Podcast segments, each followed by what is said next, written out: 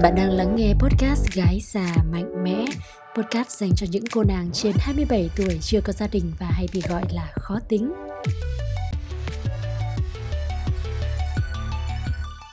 Chủ đề hôm nay của chúng ta là Gen Z không thích tôi nữa rồi. Tôi thì thích đi đây đó, rất hay tò mò tới chuyện người ta đang xem gì, phong cách và nhạc thịnh hành như thế nào, hay thời trang người ta đang ăn mặc ra làm sao. Bạn bè đồng trang lứa nói rằng tôi còn trẻ, luôn thịnh hành và rất hiện đại. Rồi một ngày, tôi nhận hướng dẫn một tốp thực tập sinh, các bạn trẻ cách tôi gần chục tuổi. Người ta gọi các bạn là Gen Z. Các bạn rất lễ phép, rất nhiệt tình. Thực tâm, tôi cũng không hiểu các bạn đang nói gì, nhưng tôi luôn cảm thấy mình không cùng tần sóng với những gì các bạn đang quan tâm. Họ được coi là thế hệ trẻ. Những gì họ muốn đều được gọi là trendy. Tôi tò mò và cũng muốn mình giữ được phong độ update của các bạn trẻ. Thế mà gần như ngay lập tức, tôi chợt thấy mình khác lại với các bạn về gu quần áo, giải trí, nhất là cách nói chuyện. Trước đây tôi không hề để ý đến khoảng cách thế hệ, nhưng bây giờ tôi đã nhìn ra tôi đã thực sự thuộc về một cái thế hệ nào đó gọi là đi trước. Một cái thế hệ mà người ta gọi là người lớn rồi so với Gen Z. Và tôi nhận ra mình không thể nào cố gắng để giống về hòa nhập với Gen Z được nữa.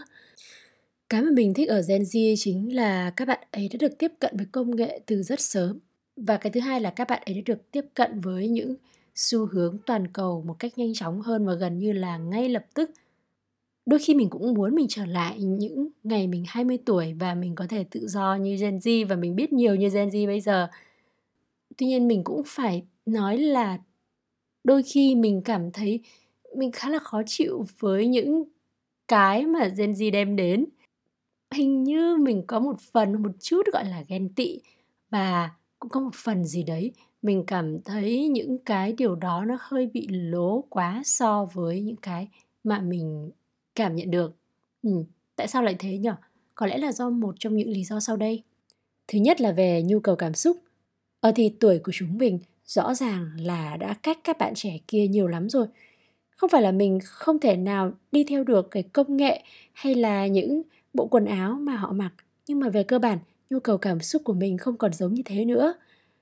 Những việc ngây thơ, dễ thương, trong sáng không còn là những cái là mình thấy thu hút. Vì cơ bản mình muốn cái gì đó nó gần với tâm hồn của mình hơn. Những cái không cần phải nói thật lớn ra ngoài, cũng không cần thể hiện rất nhiệt tình. Thật ra ngây thơ vẫn là một trong những khía cạnh rất thú vị. Khi mình bằng tuổi các bạn Gen Z bây giờ, mình cũng sẽ thích những cảm giác đáng yêu và trong sáng và được nhiều người giúp đỡ vây quanh. Nhưng bây giờ mình đã cảm thấy mình dạn dĩ hơn. Mình cũng không quan tâm và mình thật sự cũng không thích người ta nói là mình ngây thơ nữa.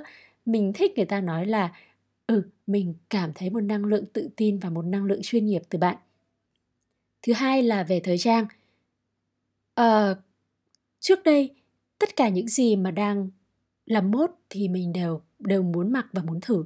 Cool và ngầu là của bộ quần áo và tôi chỉ cần mặc lên là tôi đã trở thành một người cool và ngầu.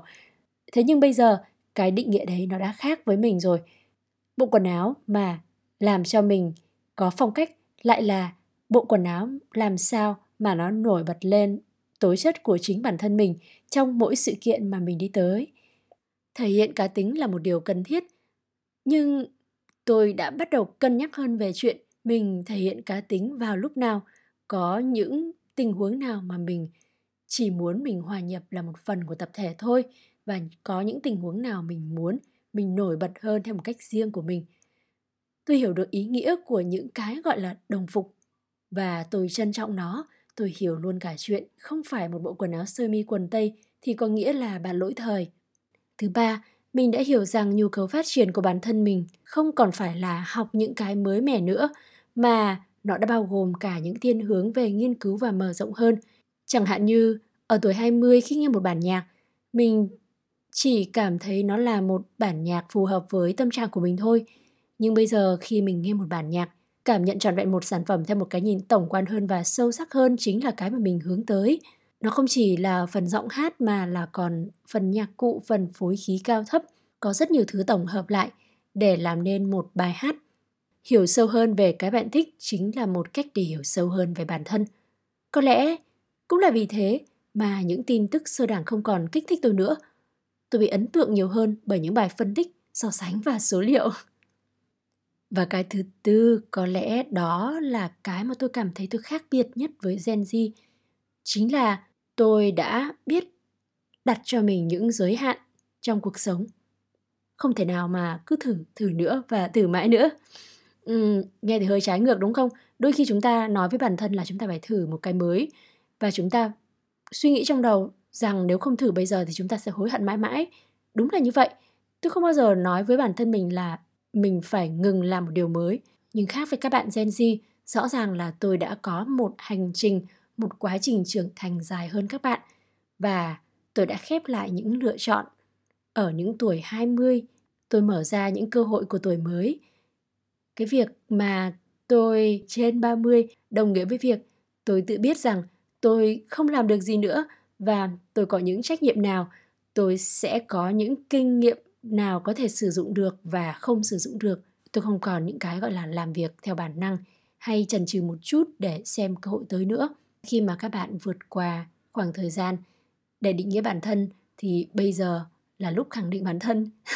Vậy thì cái cảm giác mà mình trở thành một thế hệ đi trước là gì? Nhiều khi thật ra mình ở trong phòng một mình và mình chỉ tiếp xúc với những người mà cùng lứa tuổi của mình thôi, thì mình cảm thấy mình vẫn còn phong độ chán, mình vẫn còn trẻ trung và tâm hồn mình vẫn rất là dễ thương.